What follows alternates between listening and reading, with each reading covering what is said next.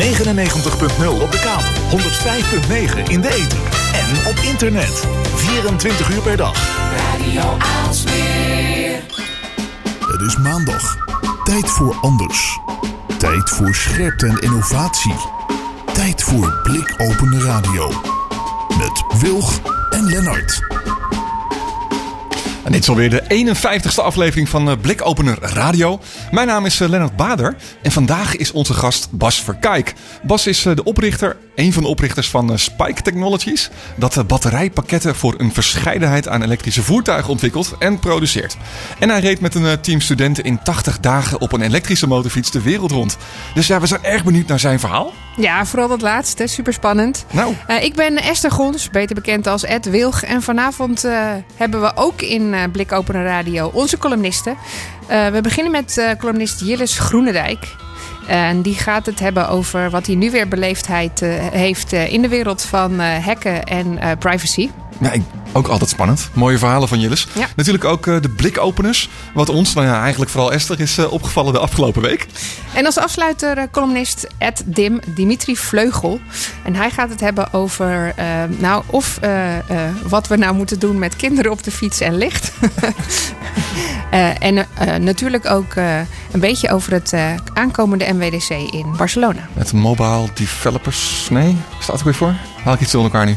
Ja, het is uh, vooral over uh, mobile, maar dan op het gebied van telefoons. Ja. Nou, ik, ja, daar is hij altijd van natuurlijk. Ja. en natuurlijk, ja, genoeg reden om te blijven luisteren. Daar komt het op neer. ben je nog niet geabonneerd op de podcast? Zoek dan op Blikopener Radio in iTunes of Spotify. Of ga gewoon naar blikopener.radio. En als je suggesties hebt voor gasten, laat het ons weten. Post blikopener.radio. Ja, dat mag eventueel ook op Wilg op Twitter of Blikopener Radio op Twitter. Nou, ik, vind het, ik, ik reken het goed. Zoals gezegd, uh, vandaag te gast in onze uitzending uh, via Skype. Bas Verkijk. Bas, goedenavond. Goedenavond. Nou, wat tof dat je bij ons uh, te gast wil zijn. wie ben je? Wat doe je?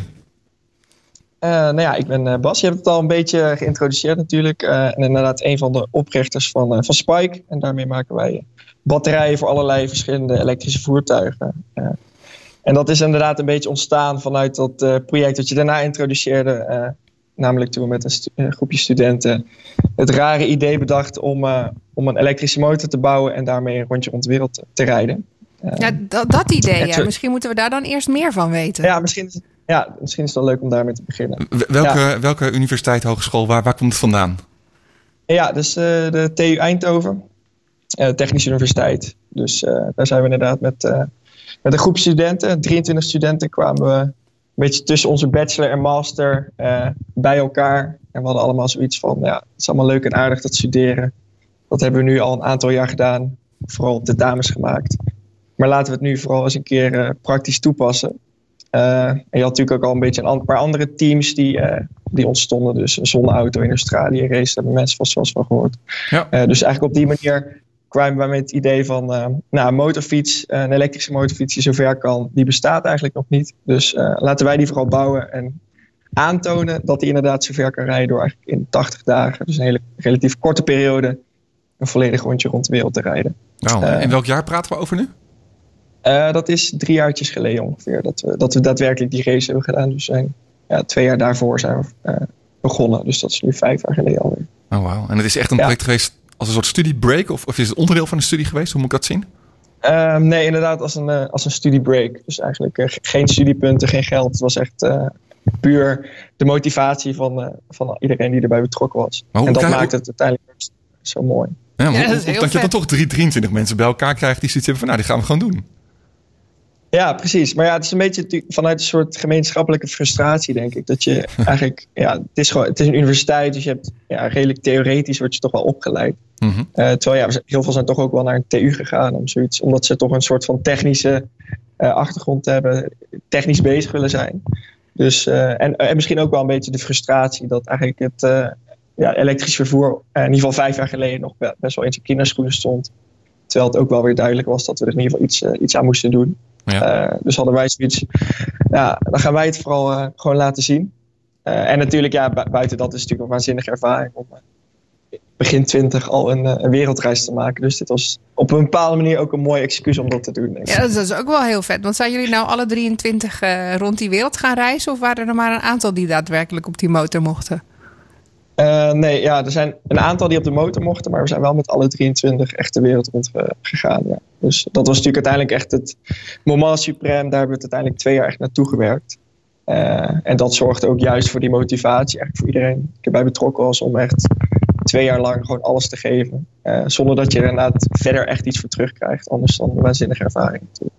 Hmm, wat mooi. En, en waar komt bij, als ja. je puur zelf kijkt, waar komt, waar komt die drive vandaan? Je hebt een technische achtergrond dus? Uh, ja, ja, dus ik heb, uh, ja, ik heb wel de minst technische achtergrond, denk ik, van, uh, van de mensen die erbij betrokken waren. Dus ja. ik heb wel op de TU eind gestudeerd, maar wel een opleiding die een beetje tussen de techniek en de maatschappij instaat. dus Innovation Sciences, dan leer je een beetje hoe, je, hoe bepaalde technische dingen werken. Maar vooral ook wat je er uiteindelijk maatschappelijk mee kan. Dus een beetje de brug tussen engineers en de maatschappij. Dat is een beetje die, die studie die ik gekozen had. Um, maar inderdaad, uiteindelijk was voor mij ook wel gewoon de drive van, nou ja, ik, ik was, ga, die studie gaan doen. Ik wist ook niet zo heel goed wat ik precies wil. Dus daarom was ik ook maar gewoon, ik had de studie gekozen waarvan ik dacht, ja, dat vind ik wel leuk. Maar uiteindelijk dacht ik na drie jaar, nou ja, is dit het nou, wat, wat kan ik nu? Ik had niet echt het gevoel dat ik uh, wist, iets beter wist wat ik nu wel wilde. Dus ik had ook zoiets van, ja, ik wil eigenlijk iets meer uh, leren ook over mezelf. Iets, iets niet zomaar nu afstuderen en dan een baan gaan zoeken. Want ik had eigenlijk nog geen idee wat ik wilde. Ja. Uh, en dit was, ja, dit was voor mij gewoon een waanzinnig uh, idee. Van ja, we gaan gewoon zelf met een aantal mensen iets, iets vets bouwen, iets unieks bouwen. Want het was ook gewoon echt een, uh, echt een unieke motor, elektrische motor. Ja, en daarmee een wereldreis maken, dat, dat is voor iedereen denk ik wel een soort jongensdroom. Dus ik kwam er een beetje toevallig via via mee in aanraking. Dus het was voor mij wel, past het eigenlijk perfect in mijn plaatje. En dat is uh, uiteindelijk ook wel, wel gebleken. En, en ik wou zeggen, dat die, wat je beschrijft, uh, wat die studie doet, is dan um, ook misschien wel weer een ideale rol om zo'n project verder te krijgen. En de maatschappij. Ja. Ja, want, want, nee, dus, want je zijn, zegt natuurlijk van nou, wilde, wij wilden met z'n allen wat meer praktijkervaring, heel veel theorie. Hè? Uh, maar goed, dat, ja. het is wel iets heel nieuws, zo'n motor. Je zet eigenlijk een soort innovatie neer. Wat zijn nou de dingen waarvan je zegt, nou, dat hebben we juist door die praktijk, die combinatie van die theorie en wat we echt gedaan hebben, uh, geleerd? Uh, waardoor dat, dat, die innovatie verder kan. Wat zijn de dingen die je tegenkwamen die, waarvan je denkt van nou, dat, was echt, dat waren goede learnings? Um, ja, eigenlijk ja, voor ons uh, nog buiten eigenlijk het technisch aspect, gewoon de learnings, is denk ik als je uh, gewoon een doel stelt met een aantal mensen. en dat doel was dus redelijk raar, redelijk gek.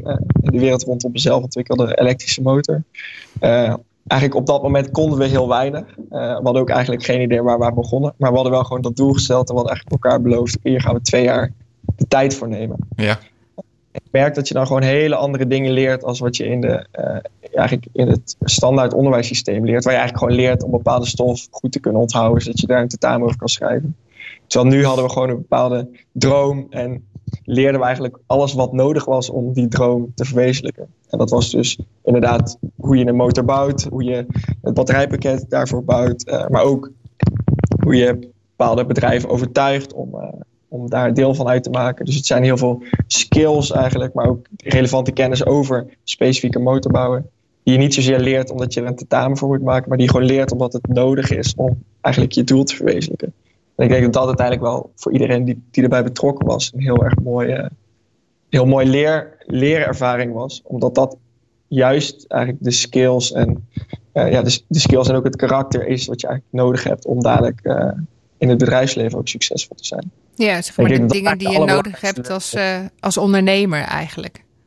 Ja, precies. Ja, ja, maar ik denk ook wel dat dat dingen zijn die eigenlijk iedereen steeds meer nodig gaat hebben. Ook omdat natuurlijk ja, kennis veroudert wat dat betreft redelijk snel. Het is wel een grappig voorbeeld. Gewoon op de TU bijvoorbeeld moeten wij in onze masterprogramma, als ik die uh, volgde, moest ik gewoon leren hoe ik aan de verbrandingsmotor moest rekenen.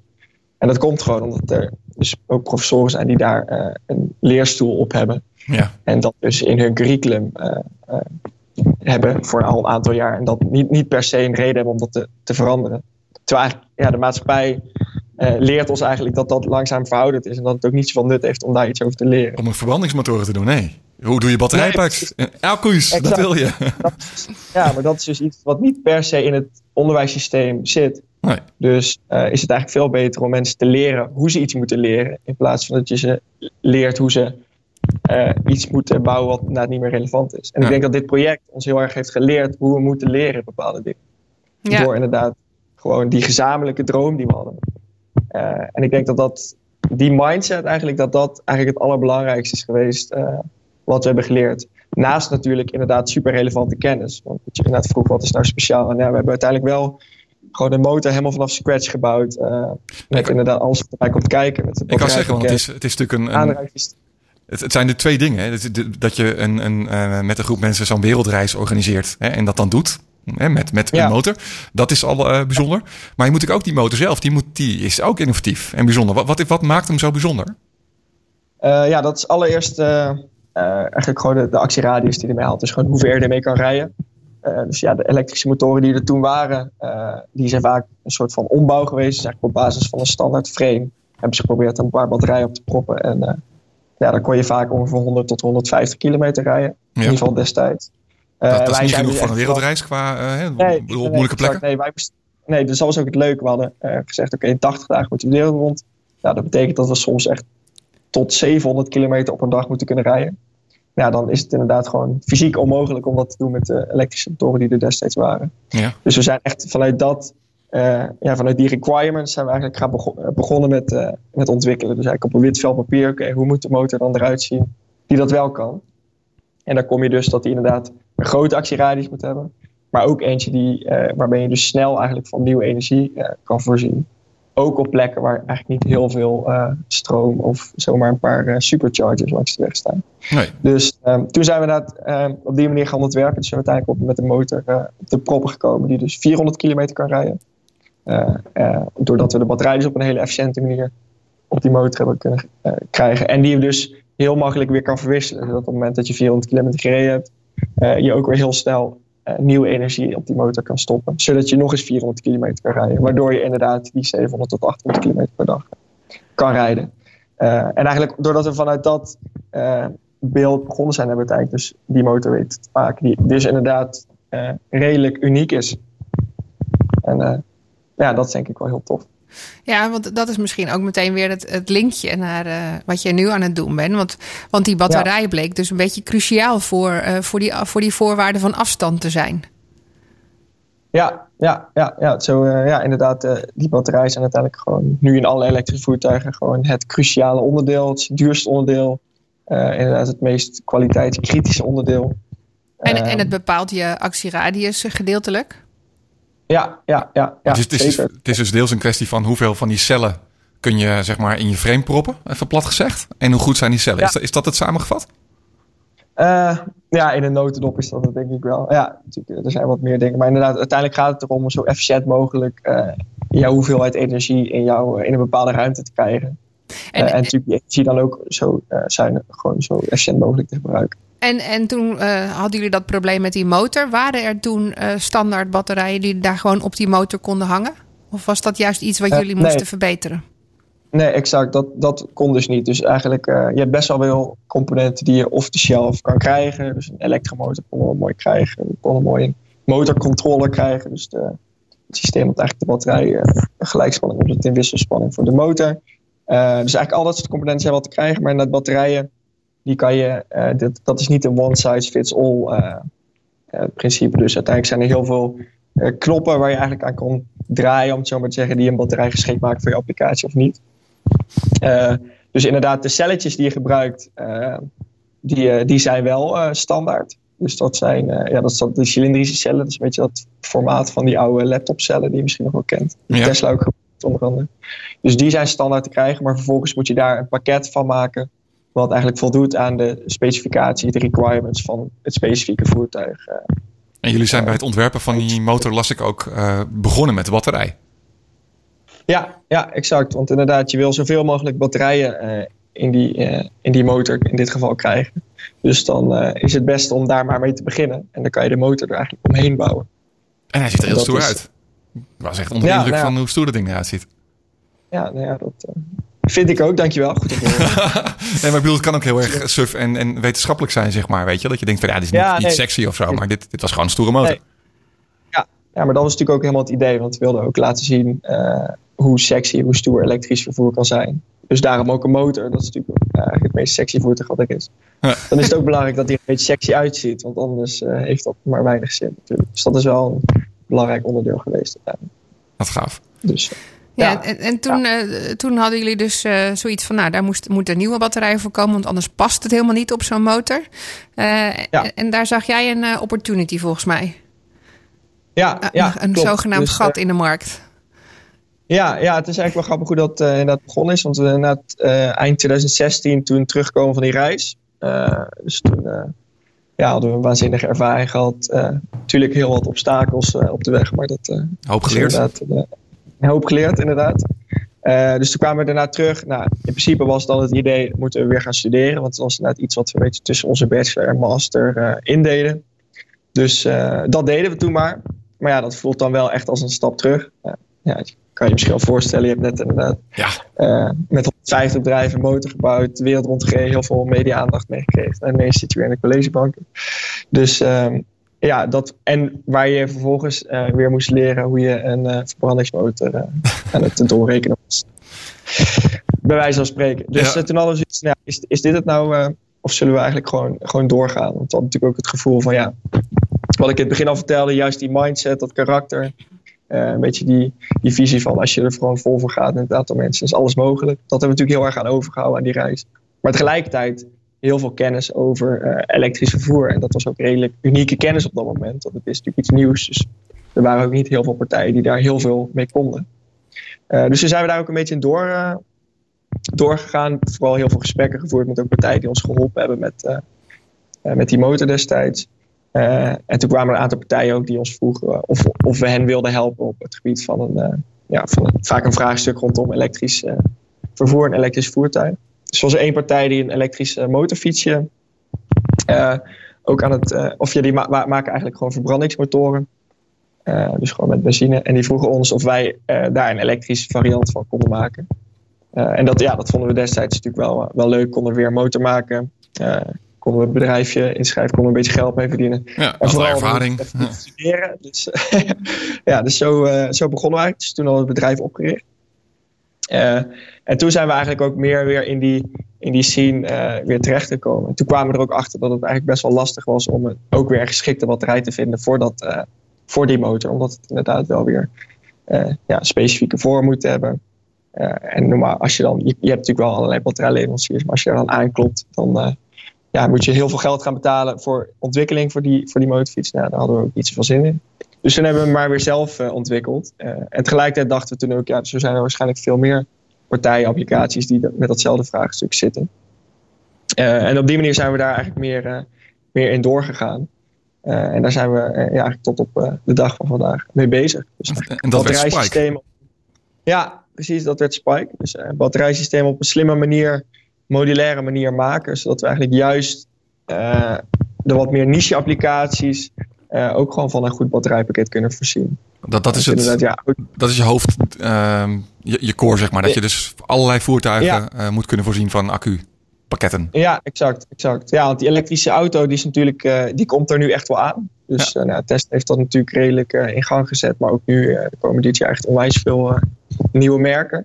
En ja, dat soort voertuigen worden gewoon in hele grote getalen geproduceerd. Dus dan is het ook gewoon, dan kan het ook heel erg uit om daar gewoon een specifiek pakket voor te ontwerpen. Wat helemaal voldoet aan die specificaties. Wat, wat voor Eh, voertuigen moet ik aan ja. denken dan? Eh, nou, dat zijn dus, waar ik nu over had, zijn echt persoonauto's. Maar waar wij inderdaad Ja, hebben jullie op Eh, richten? aan- ja, dat zijn dus dingetjes als, als bouwvoertuigen bijvoorbeeld. Dat, dat kunnen eigenlijk de wat kleinere autootjes zijn. Dat kunnen bezorgwagentjes zijn. Dat kunnen inderdaad motorfietsen zijn. Dus dat zijn allerlei voertuigen. Eigenlijk alles wat beweegt, eh, dat gaat eh, vroeg of laat eh, elektrisch worden. ja. Ja. Eh, en, en wat ons betreft zo snel mogelijk. En daar moet dus een, eh, een goede batterij in. Eh, en wat nu bijvoorbeeld inderdaad voor ons een hele interessante markt is, zijn die, eh, die bouwvoertuigjes. Natuurlijk eh, ook een beetje gedreven door al die stikstofproblematiek. Eh, het schone luchtakkoord, wat uh, ergens een paar weken geleden getekend is. Nou, dat zorgt ervoor dat die roep om uh, elektrische constructiewagentjes uh, onwijs toeneemt. en ja, dat soort voertuigen hebben natuurlijk heel veel energie nodig in een specifieke ruimte. Die worden veel gebruikt op een dag. dus daar moeten ook gewoon goede kwalitatieve en hoge energiedichtheid batterijen in, in zitten. En dat is niet iets dus waar grote, zijn... grote partijen mee komen. Niet dat uh, Tesla of Volkswagen denken van nou, dat is iets voor ons. En die richten zich natuurlijk veel meer op consumenten. ja, inderdaad. Omdat het gewoon iets meer niche is. Dus het is uh, inderdaad... Je hebt heel veel verschillende groottes daarin. Uh, dus uiteindelijk, natuurlijk, er zijn wel heel veel bouwvoertuigen, maar wel allemaal weer met net een iets andere vorm, net iets andere uh, ja, specificaties, wensen. En ja, dat is dus eigenlijk hetgeen waar wij ons ja, bij uitstek op richten, zou ik zeggen. Hey, en jij zegt, uh, alles wordt natuurlijk op een gegeven moment elektrisch en dat kan uh, wat ons betreft niet snel genoeg. Nee. hoe, hoe, hoe, zie jij dat? Is, dat? is dat de toekomst? Moeten we nog meer in elektriciteit en, en dus betere batterijen investeren? Er zijn natuurlijk ook genoeg mensen die toch af en toe wat anders zeggen. Um, ja, ja, maar ehm, ja, kijk, op zich, de batterijen zijn in de afgelopen uh, tien jaar echt gigantisch uh, veel beter geworden. Ook, ook echt veel goedkoper geworden. Um, Omdat dus er natuurlijk heel veel vraag is ook. Het is natuurlijk gewoon zo'n massaproductie geworden. Ja, ja nee, dat is zo. Dus, uh, als jij ziet dat er gewoon nu wel de meeste mensen... Natuurlijk zijn er altijd een paar mensen die dat niet zo denken. Maar de meeste mensen zijn het wel over eens dat, dat er in ieder geval iets aan gedaan moet worden. Dus dat inderdaad de uitstoot omlaag moet. En daar is uh, een elektrisch uh, apparaat is daar gewoon echt de beste oplossing voor op dit moment. Ja. Uh, en op zich, de technologie is er nu ook echt, echt wel op, op het punt dat het ook gewoon uit kan. En dat het uiteindelijk ook gewoon goedkoper wordt. Ja, want die ontwikkelingen, die, hey, wat, die, wat je zei net al, die accu's het, het duurste hè, van zo'n auto. Maar die ontwikkelingen op batterijvlak, die gaan waanzinnig snel. Hè. Ik, ik zag iets voorbij komen over de Tesla Battery Day, of Battery Investor Day, of hoe noemden ze dat? Zegt het je iets, hè, dat ze daar zo mee bezig zijn? Nou ja, daar zijn ze natuurlijk gigantisch mee bezig inderdaad. Dus ze zijn er ook echt al tien jaar mee bezig. Dus uh, als je ziet wat inderdaad op dat, op dat vlak gedaan is aan hoe energiedichter er zijn geworden. Dus hoe meer energie in steeds kleinere ruimtes kan krijgen. En hoe de prijs gedaald is. Dan, uh, ja, dan duurt het niet meer lang voordat dat gewoon echt, uh, echt veel goedkoper is. En eigenlijk is het nu al goedkoper als je gewoon kijkt naar het volledige levensduur van, van voertuigen. Dus de investering is vaak nog ietsjes hoger. Maar dat betekent wel dat de onderhoudskosten en de energiekosten uh, gewoon heel erg naar beneden gaan. En dus hoe intensiever je een voertuig gebruikt, hoe sneller die hem eigenlijk ook terugwint als je hem, als je hem elektrisch uh, gebruikt. Hm. Dus dat is iets wat nog een beetje moet loskomen. Dus mensen moeten ook langzaam overtuigd worden. Maar je ziet dat uh, ja, in auto's een partij als Tesla mensen er toch wel overtuigd. Omdat ze gewoon laten zien ja, hoe lang die voertuigen ook al meegaan. wat de prestaties is van zo'n voertuig. Dus dat moet eigenlijk in alle sectoren langzaam een beetje gebeuren. En dat gaat hoe dan ook gebeuren. Uh, onvermijdelijk. Dus dat is onvermijdelijk, absoluut. Ja, en uh, ja, de kwaliteit is ook uh, echt heel erg omhoog gegaan. Dus ja, dat, ehm, wat, wat ik zei, dat kan op mij betreft niet snel genoeg gaan. Maar het ligt ook heel vaak toch wel een partij die even overtuigd moet worden. En wij zijn daar druk mee bezig om mensen ook gewoon te overtuigen dat dat, Logisch. dat, dat betere keuze is. Zijn, zijn er dingen op, op batterijvlak waar je erg naar uitkijkt van oeh, als deze ontwikkeling doorzet, dan hebben we opeens een batterij die Noem eens wat. Uh, ja, nou ja, dat, is dat heel lastig? Daar, daar wel het huiverig over. Je hoort inderdaad bijna elke dag wel dat er een of andere gigantische baanberenkende innovatie is gedaan die ervoor gaat zorgen dat batterijen honderdduizend langer meegaan. En dat ze tien, dat je auto's kan maken die bij wijze van spreken een miljoen kilometer kunnen maken. Maar dat zijn, uh, dat moet je altijd wel met de korreltjes uitnemen. Dus um, als dat al zo is, dan uh, is het vaak een keer één laboratoriumtest. Dus voordat het dan echt op de markt is commercieel, dan ben je echt al wel weer tien jaar verder. Ja. Dus uh, ja, voor nu zie je gewoon dat batterij, dat, dat, ja, dat cellen beter zijn geweest. Batterijpakketten worden gewoon, worden gewoon echt goed, worden kwalitatief goed, gaan lang mee. Dus in zekere zin is het ook niet echt noodzakelijk dat dat, dat, dat gebeurt. Want, het is nu al goed genoeg voor jullie. Het is goed genoeg om ja, ja, qua markt. Het is echt goed genoeg om gewoon uh, diesel- benzinevoertuigen uh, te verslaan. En niet alleen maar op dat het duurzaam is, maar ook gewoon echt op kwaliteit en kosten. Hm. Nou zijn jullie met jullie bedrijf uh, gevestigd op de Automotive Campus in, in Helmond. Ja. Wat is dat voor plek? Ja. Klopt. Het klinkt alsof je op, op je Ehm, plek zit daar, maar wat, wat is het eigenlijk? Ja, ja, nee, dat, eh, ja, het is wel het is inderdaad een leuke plek. Dus ja, zoals de naam al een beetje zegt, eh, veel automotive bedrijven of bedrijven die iets doen gerelateerd aan automotive, gevestigd zijn. Dus voor ons inderdaad heel interessant, omdat Ja, wat- het ook best een naam heeft internationaal. Wat, wat, voor, wat moet ik me voorstellen bij dat soort bedrijven? Wat, wat, wie, wie zit er daar? Zijn dat bekende Ja, ja, namen nou, of is dat allemaal... Eh, Achter de schermen. eh, vroeger, heel vroeger zat, eh, zat DAF hier. Dus eh, die ken je waarschijnlijk van de, Ja. van de vrachtwagens. En eigenlijk eh, vroeger hadden ze ook een personenauto-divisie. Eh, en die zat hier op de, op, op de Automotive Campus in Helmond. Dat is nou overgenomen door Volvo. en eigenlijk is het heel lang dus niet per se een hele spetterende plek geweest. Omdat het vooral een geheime ontwikkeling was die hier dan plaatsvond. maar eh, eigenlijk nadat dat eh, van de hand is gedaan, eh, is, hebben ze het toch aangehouden als, als inderdaad automotive campus. Dus het heeft ook een automotive historie. Er zijn eigenlijk ja, wat grotere bedrijven, dus zoals Teno, een automotive tak. Eh bijvoorbeeld Lightyear zit hier. Nou, dat is ook een partij die, Ja, die dus vergelijkbaar traject heeft te lopen als ons vanuit de studenten. ja gaan we binnenkort ook aan het Misschien een zonneauto gaan bouwen. Eh, dus het is een hele mooie mix eigenlijk van de wat grotere bedrijven. Maar ook juist steeds meer eh, jongere bedrijven, eh, start-ups die, die zich hier vestigen. En die dan langzaam ook steeds meer ruimte hier in beslag nemen. En is dat dan dus- campus met, net als in Eindhoven bijvoorbeeld, met de intentie om echt ook aan dingen met elkaar samen te werken? Of zit, is het gewoon een toevallige mix van bedrijven dat op automotive bij elkaar zit, maar niet per se heel veel met elkaar onderneemt? Ehm, nou ja, het idee is zeker dat, eh, dat het met elkaar iets onderneemt. Dus ja, in zekere zin, het is ook een toevallige mix van automotive partijen. Maar, maar het is ook, eh, omdat ze toevallig bij elkaar zitten, kan je natuurlijk ook wel, eh, wel samenwerken. Dus bedrijven vestigen zich ook wel op een campus met het idee om, om samen iets te doen. Ja, absoluut. Dus ja, wij werken ook best wel met dat partijen hier samen. Of potentieel samen. En dat is, dus ja, wij hebben daar zeker wat aan. Wat, wat zijn nu de, wat is nu het project of het ding waar je mee bezig bent, waar je het meest eh enthousiast of gepassioneerd over raakt van, ah, ik kan niet wachten tot dat er is. Loopt er zoiets? Eh, ja, nou ja, voor ons is het nu heel, eh, heel, heel leuke tijd, omdat we eigenlijk de productie nu gaan, gaan opstarten. Dus, of ja, eigenlijk vooral uitbreiden. We hebben afgelopen jaar dus best wel wat leuke pilots gedraaid, best wel wat leuke, eigenlijk eenmalige projecten gedaan. Waarin we eigenlijk ook de ontwikkeling van ons, eh, van ons batterijpakket goed hebben kunnen testen eh, en goed hebben kunnen doen. Eh, en dit jaar, nu zijn er een aantal partijen die hebben gezegd, nou ja, dat was een succesvolle test, succesvolle pilot. Dus zullen er nu een heel aantal hebben. Dus voor ons is dit nu ja, de fase om echt de productie op te, op te gaan schalen. Dus dat is ja, een hele leuke tijd. En ja, ik, daar kijk ik dus heel erg naar uit. Dat er gewoon die producten van de lopende band afrollen. En dat we daar daadwerkelijk echt ja, voertuigen eh, mee, eh, ja, mee gaan elektrificeren. Die, de, die, die in gebruik genomen gaan worden. Ja, die, die het ook doen, zeg maar. Ja, Ja, ja. Dat, Eh. eh, dat zou lekker zijn. Ja. ja. tof. Dus, dus dat is voor ons dit jaar heel erg belangrijk om echt die, die productie groot op te zetten. Ja. Eh, te laten zien dat, we, ja, dat onze producten goed werken en dat ze dus erg interessant zijn. En dan kunnen we daarna eh, die stap verder maken, nog harder doorgroeien. Nou, heel tof. Eh, Bas, ik heb vandaag speciaal voor jou eh, eh, mijn CIO-dag sokken aangedaan. Ah, kijk. nou, ik, zal dat even verklaren voor de mensen die nu luisteren. Eh, wij zijn elkaar tegengekomen op CIO-dag. Dat is een, een dag voor informatie, hoe noem je dat? Chief Information Officers. En daar stonden wij allebei op het podium. En eh, er werd eh, op een gegeven moment een, een, een, eh, een comment gegeven op, op Bas' de sokken. Die volgens mij ook mij complimenteren over mijn sokken.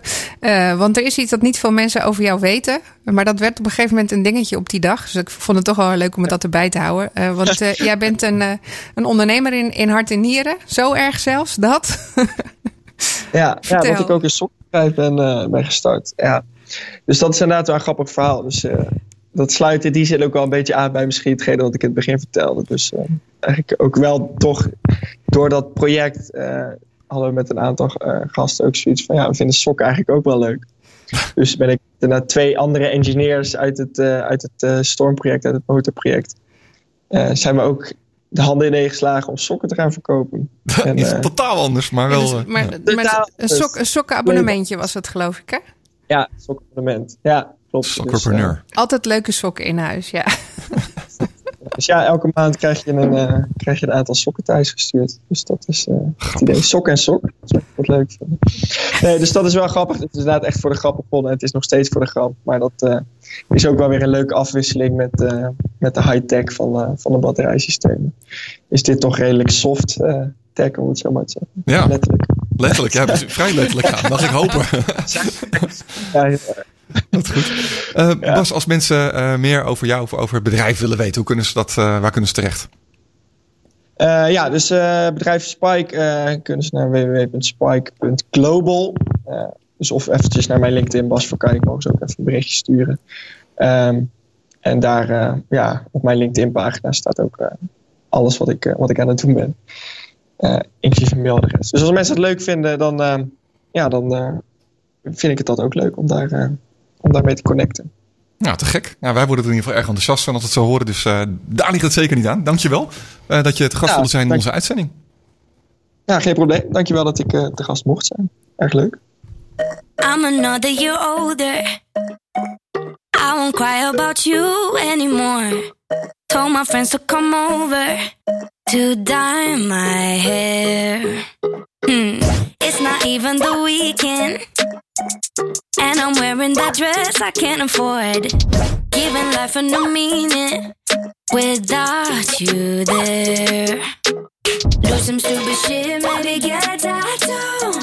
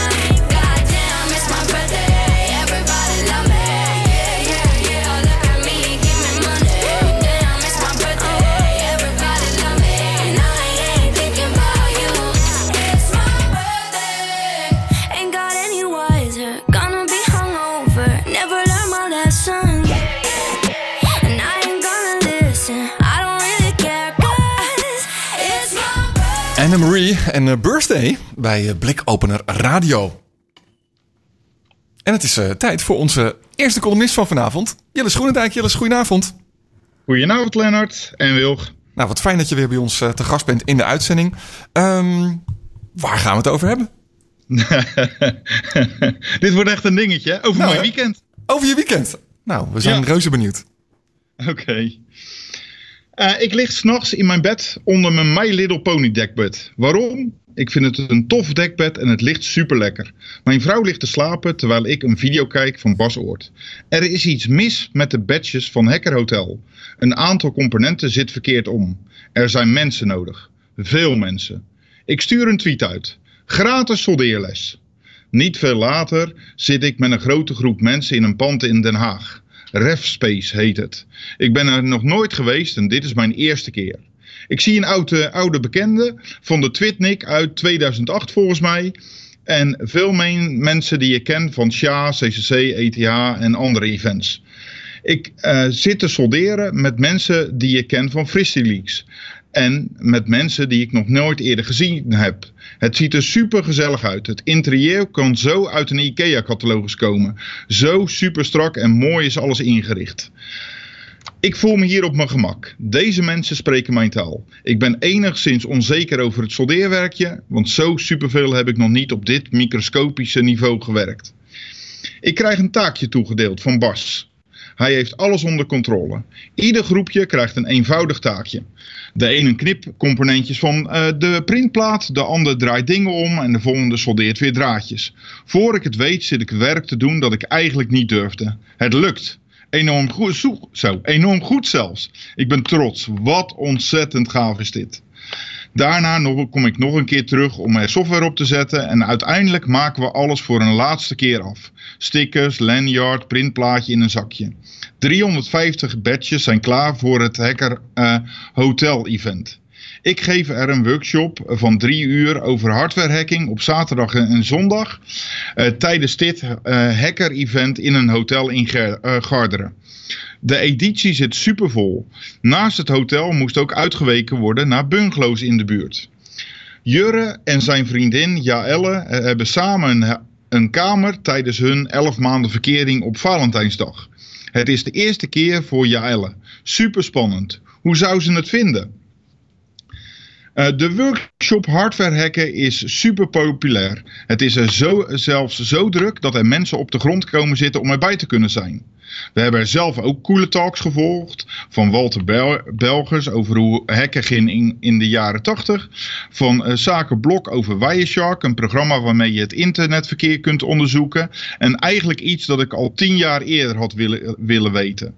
Daarnaast van eh, Arteus NL over GDPR. Maar dan begrijpelijk voor nerds. En deze talk gaat nog een spin-off krijgen. En dankzij haar heb ik ook het boek Infosecurity Grand Knows Why gekocht. Waarin het verzameld werk van security en privacy specialist Arjen Kamphuis in staat. Uh, en de workshoppen, het programmeren van een bepaalde chip, STM32 en zelfs een demo van de AIVD, hoe je toegang kunt krijgen tot gegevens door fouten met stroom te uh, introduceren. Maar het mooiste van alles was het printplaatje, de badge, het toegangsbewijs.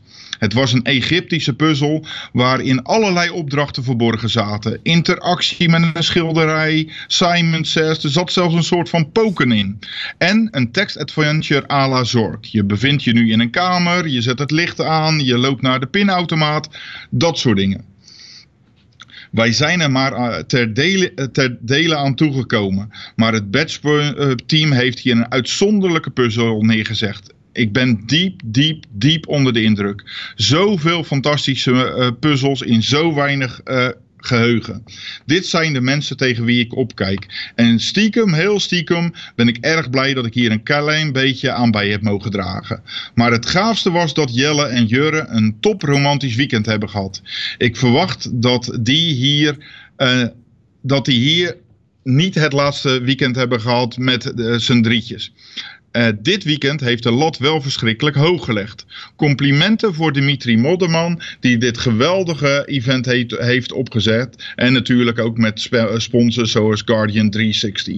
Vandaag moest ik een beetje bijkomen van alles. En, uh, maar toch was ik op de zaak. Om met een jonge jongen te spreken over een, uh, die een misstap had gemaakt. En door het OM in hun programma Hackerheid weer op het juiste pad uh, moest worden geholpen.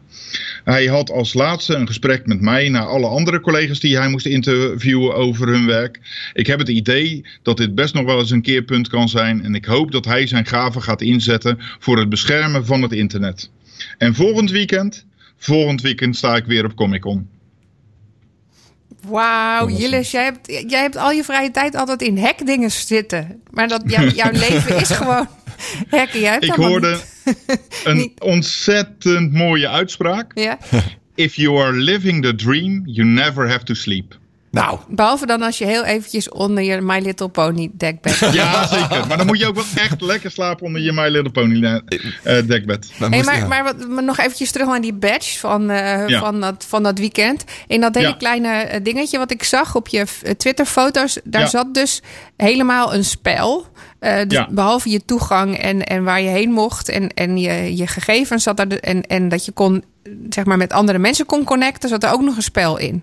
Ja, er zat een, een spel in, dus je moest hem verbinden met je computer. En eh, daar kreeg je allerlei tekst te zien. Eigenlijk een beetje de spellen eh, ja, van heel vroeger, toen dat nog allemaal niet grafisch was. Dus je bent nu in een kamer, eh, je gaat naar links, je loopt nu daarheen, je doet nu, nu dingen. Maar je moest dat dus ook met de fysieke wereld doen. Dus je moest ook door het echte hotel in om daar puzzels te doen. Dus het was een combinatie van allerlei dingen. En het, ja, ik geloof dat de mensen 17 uur aan hebben besteed om hem op te lossen. Het is echt briljant bedacht. Wat goed zeg. Heel Ja. gaaf, ja. Wat jij allemaal weer niet meemaakt en, en, en doet. En, eh, Ja, ik, ik neem Ja. aan dat, je, dat op je Twitter dat er eh, best wel een verslagje of wat foto's van terug te vinden zijn. Als mensen dat Ja, willen zien, waar kunnen ze terecht?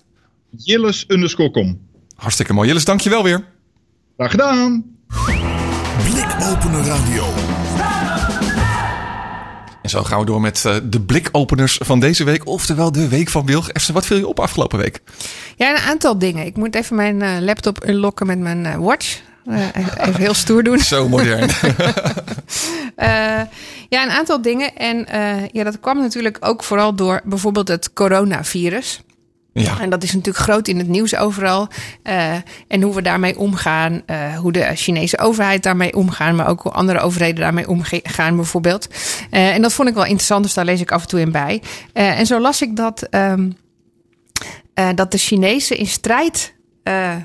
tegen het coronavirus, hoe, hoe- nou ja, ongeacht of dat nou eh, erger is dan we denken of niet erger is dan we denken, eh, bezig zijn met, eh, met toegang voor Chinezen. Die zijn, ze zijn natuurlijk al heel streng op, op gezichtsherkenning en wat je mag en het puntensysteem en, en dat ze daar Chinezen op controleren. Ja. Nu hebben ze ook onder het motto van we moeten het virus eh, beheersen. ehm, Oh, dat mis, misbruiken ze dat voor andere dingen? nou ja, ze hebben in samenwerking, eh, de Chinese overheid heeft in samenwerking met een aantal grote partijen, eh, zoals Alibaba en Tencent, die in China actief zijn, een eh, persoonlijke QR-code ontwikkeld. En die persoonlijke QR-code die, die is van jou, daar zetten je identiteitsgegevens in. Eh, Die worden op je rug getatoeëerd. maar die, die moet je dus nu altijd bij je hebben. Echt? Maar die wordt bijvoorbeeld ook rood. Die kleurt rood als jij eh, niet vrij mag reizen omdat je gevlekt bent. Dus eh, omdat er een aantekening is dat jij een gevaar voor de gezondheid zou kunnen zijn. En hij is groen als je dan dus wel mag reizen. Mag je de bus niet in als je... Bijvoorbeeld, of, of Nee, eh, de stad niet uit, of en niet opgehaald worden om, om ergens heen te gaan. Nou. hè, dus, dus Wuhan is natuurlijk al in een soort van lockdown. Je mag alleen door bepaalde overheidsvoertuigen opgehaald worden om naar het ziekenhuis te gaan. En als, als jij belt met, met dat, dat, dat, eh, dat, dat, dat eh, punt en ze zeggen nou dat, dat kan niet, dan word je ook niet opgehaald. Dus dan heb je kans dat het te laat is voordat je in het Oké. ziekenhuis belandt. En daar is nu dus deze eh, QR-code, dus de, technische realisatie van mag je wel of niet ergens heen, aan toegevoegd. Maar omdat die ontwikkeld is door Alibaba en Tencent, en dus nu ook een, een aparte app voor ontwikkeld, is het natuurlijk wel eigenlijk logisch dat die straks blijvend is. Dat het niet Ja. zomaar alleen is Ja, ja, ja, eh, voor, nou ja, eh, het coronavirus. Ik was zeggen, hebben ze het toch snel gedaan. En Hoe lang is dat virus nu uit, weet je? Ik bedoel, dat, Ja, nou ja. dat lag natuurlijk op de plank en dat was een mooi Misschien al moment. op de plank, precies. Ja. Dat is natuurlijk een beetje, een beetje de vraag. eh, Dit doet me klein- toch een klein beetje denken aan dat mensen zeg maar een soort van markering opkrijgen. Wat we 75 jaar geleden ook deden. Eh, ja. Dus- Nou, wij dus- niet, maar- Nee, dus hoe eng is dit? Nou. En, en, en willen we dit, zeg maar? Maar het, het is nu een app geworden. Jeetje. Ja, Eh, gelukkig worden er ook goede dingen gedaan met eh, gezichtsherkenning. Zo hebben ze in India heel veel last van, nou ja, last, heel veel last van mensenhandelaars. Dat zijn, zijn groepen die kinderen jatten en die kinderen die verhandelen ze. Jatten, echt? Ja, dus die kinderen die, die worden bij hun families vandaan gehaald eh, om dan als seksslaaf of, of eh, aan, aan bedrijven verkocht te worden, zodat ze ingezet kunnen worden. Goedkope arbeidskrachten. Als goedkope, goedkope arbeidskrachten. Ehm, maar sommige van die, sommige van die eh, bendes worden ontdekt of die worden opgerold door de politie. En de politie blijft dan vervolgens zitten met heel veel kindjes. Eh, Hmm. Die dan nu op dit moment niet eh, teruggebracht kunnen worden naar hun families. Want dit wordt vaak eh, aan de andere kant van India worden ze gevonden. En, en die kinderen weten ook niet meer precies waar ze nou thuis hoorden. Hebben geen papieren op zak. Of wellicht Nee. is het sowieso al minder met papieren daar. Ehm, en dus die worden nu allemaal in tehuizen gestopt. Nou, om dat nou beter te kunnen oplossen, hebben ze in India vanuit de overheid eh, een applicatie ontwikkeld waarmee je gezichtsherkenning kan doen. Zodat eh, de kinderen die als vermist opgegeven worden, daar eh, ingestopt kunnen worden, herkend met foto's. En op het moment dat ergens in India zo'n bende opgerold wordt en ze met kinderen blijven zitten. Maar ook kinderen die nu al in tehuizen zitten, omdat er bendes opgerold zijn. Ja. Kunnen, ze dus, kunnen ze dus die Ouders kinderen nu opsporen. en, die, en die families terugvinden. Zodat die kinderen in ieder geval niet in het huis moeten, maar gewoon in een familie teruggebracht kunnen worden. Mooi. Nou is er verder weinig te vinden over die app, omdat die ook door de overheid ontwikkeld is. Dus ik weet niet in hoeverre dit nu heel erg werkt en hoeveel kinderen al een thuis hebben gevonden. Maar zo kan eh, het ook voor goed ingezet worden. Ja. Die, eh, Ja, dat is gezichts, eh, gezichtsherkenning. Ja. Ehm, en wat ik ook tegenkwam is een, een woord dat ik niet kende. Dat was vanmorgen op BNR. In het nieuws werd, werd verteld dat er, dat er een speciaal punt opgericht is voor helpdesk fraude.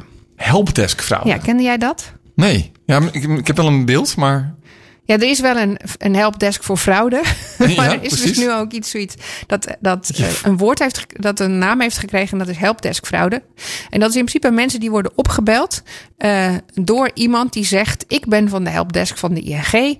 Er is iets met je account. Eh, We denken dat er iemand illegaal heeft proberen in te loggen. Als jij nou even hier op deze site inlogt, ik noem even de URL die op, typ het even in, dan eh eh kun, kunt u even controleren of dat klopt.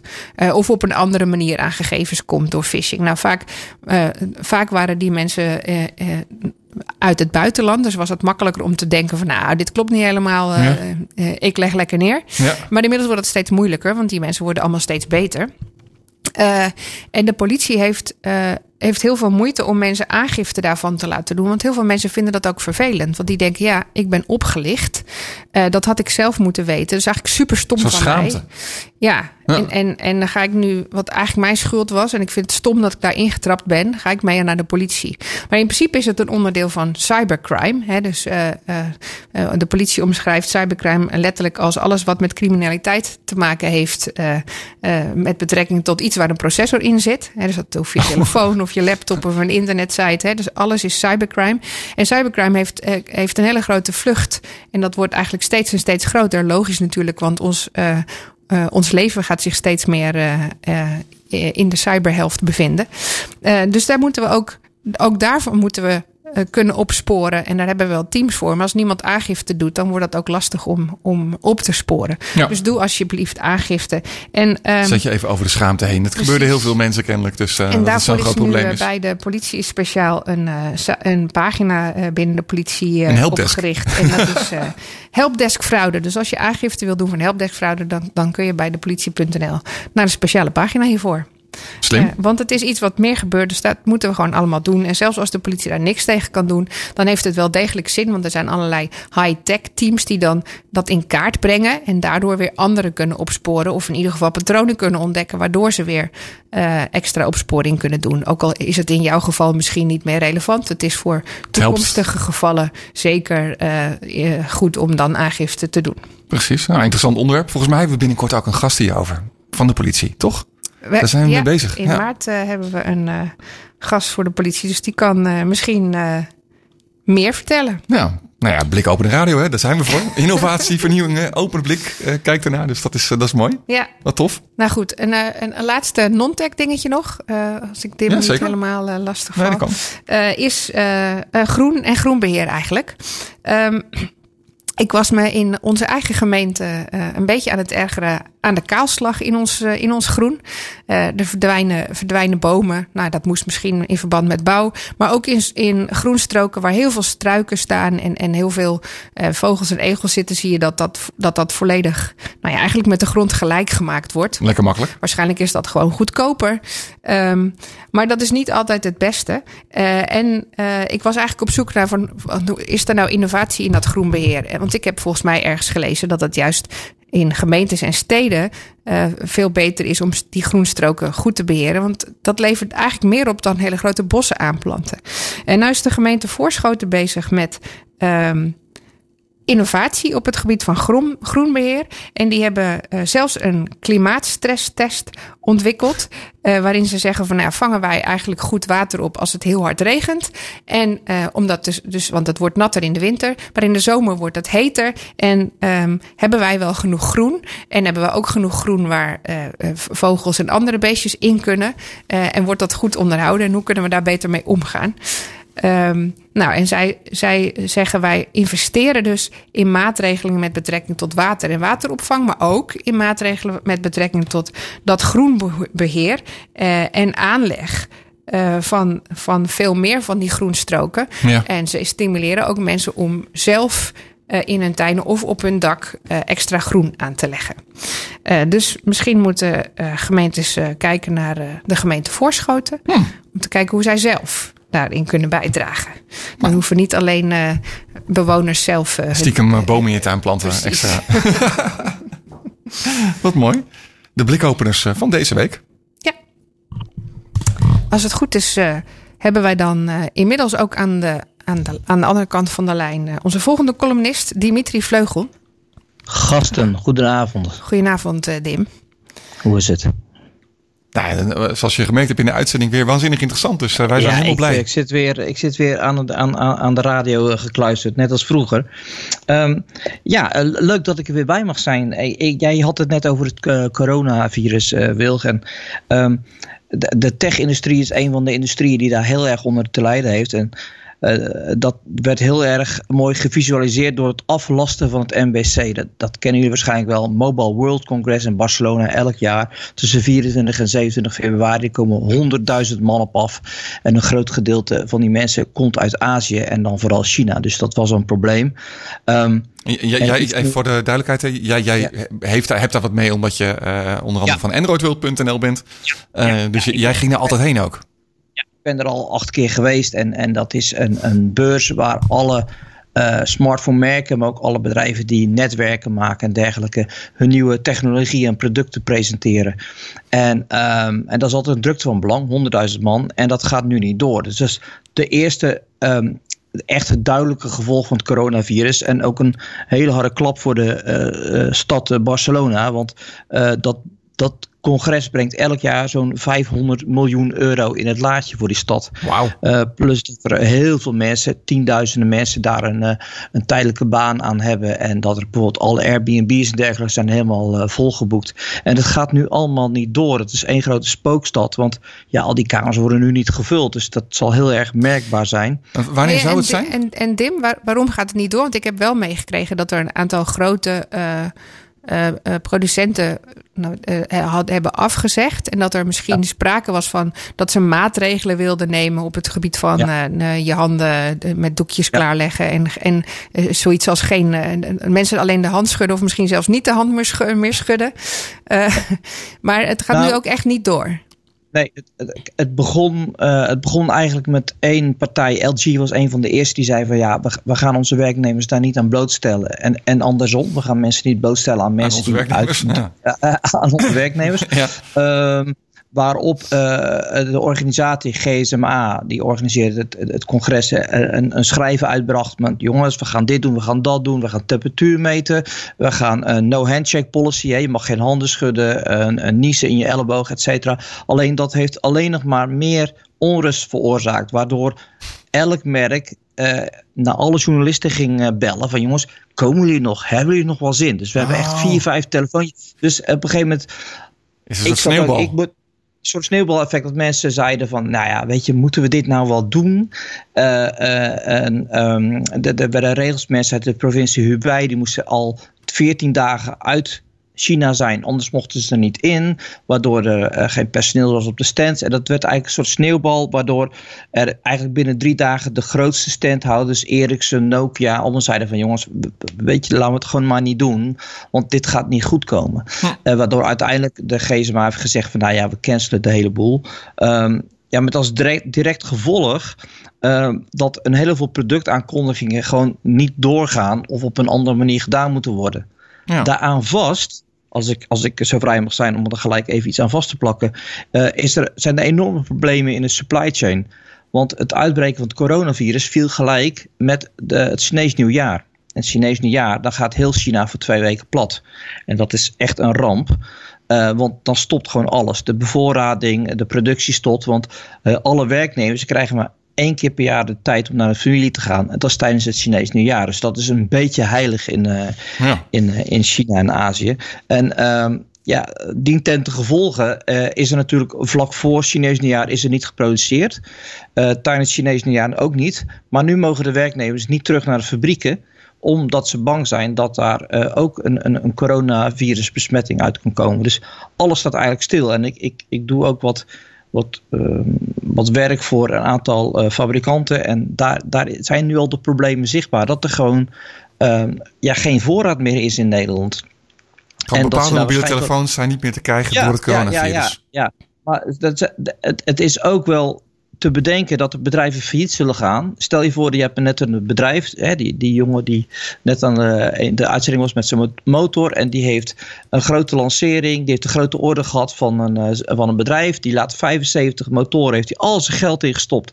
Die moet op tijd geleverd worden, had hij helemaal voor elkaar. En nu breekt het coronavirus uit. En zijn motoren komen pas over zes, komen zes weken later. Ja. Ja, waarschijnlijk kan hij dat niet gefinancierd krijgen en gaat hij gewoon failliet. Dus het is best wel een, een, een ding, want supply chain is, eh, is echt een soort exacte wetenschap. Hè, want het is niet zo dat een Samsung een warehouse heeft met 25.000 eh, smartphones. En als jij zegt in Nederland, joh, ik heb er duizend nodig, dat ze duizend van het schap afpakken. Nee, alles. Je moet forecasten en dat wordt allemaal in zes weken tijd ge- gesourced, gemaakt, opgestuurd. Dus d- d- zodat er niks, zeg maar, in de warehouse ligt. Wat is allemaal kapitaal. Ja. En als dat stopt, ja, dat is een soort trein die tot stilstand komt. En voordat die weer rijdt, dat, ja, dat geeft grote problemen. Dus ja, dat, dat Je bent er niet gerust op?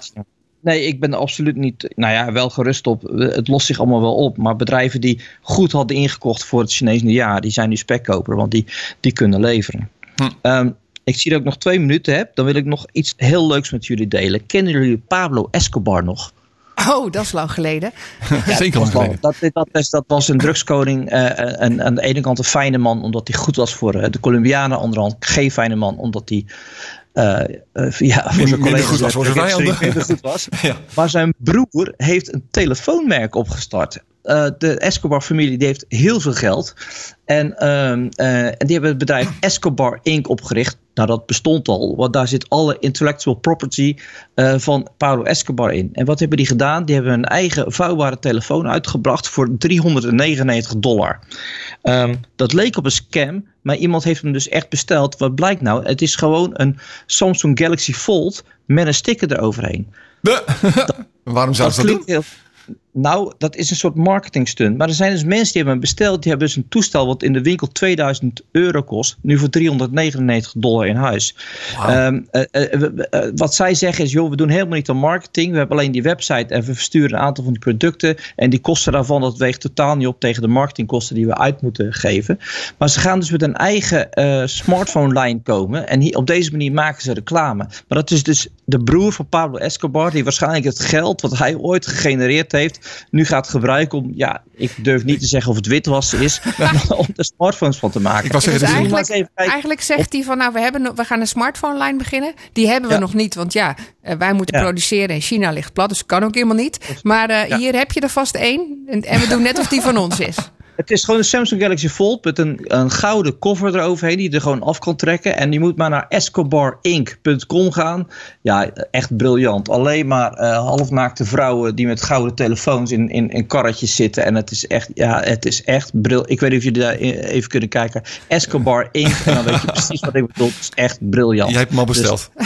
Eh, nou, nee. Ik was echt bang dat ik een soort eh drugscourier zou worden. Dat de drugs in verstopt zouden worden. ik Maar was zo een soort ja, witte telefoonlijn eh, waarschijnlijk. Ja, maar hou ze in de gaten, want die boeven die gaan nog wel wat leuke dingen doen. Nou, ik ben benieuwd hoe dat eh, zich uitpakt. Of het echt is of niet.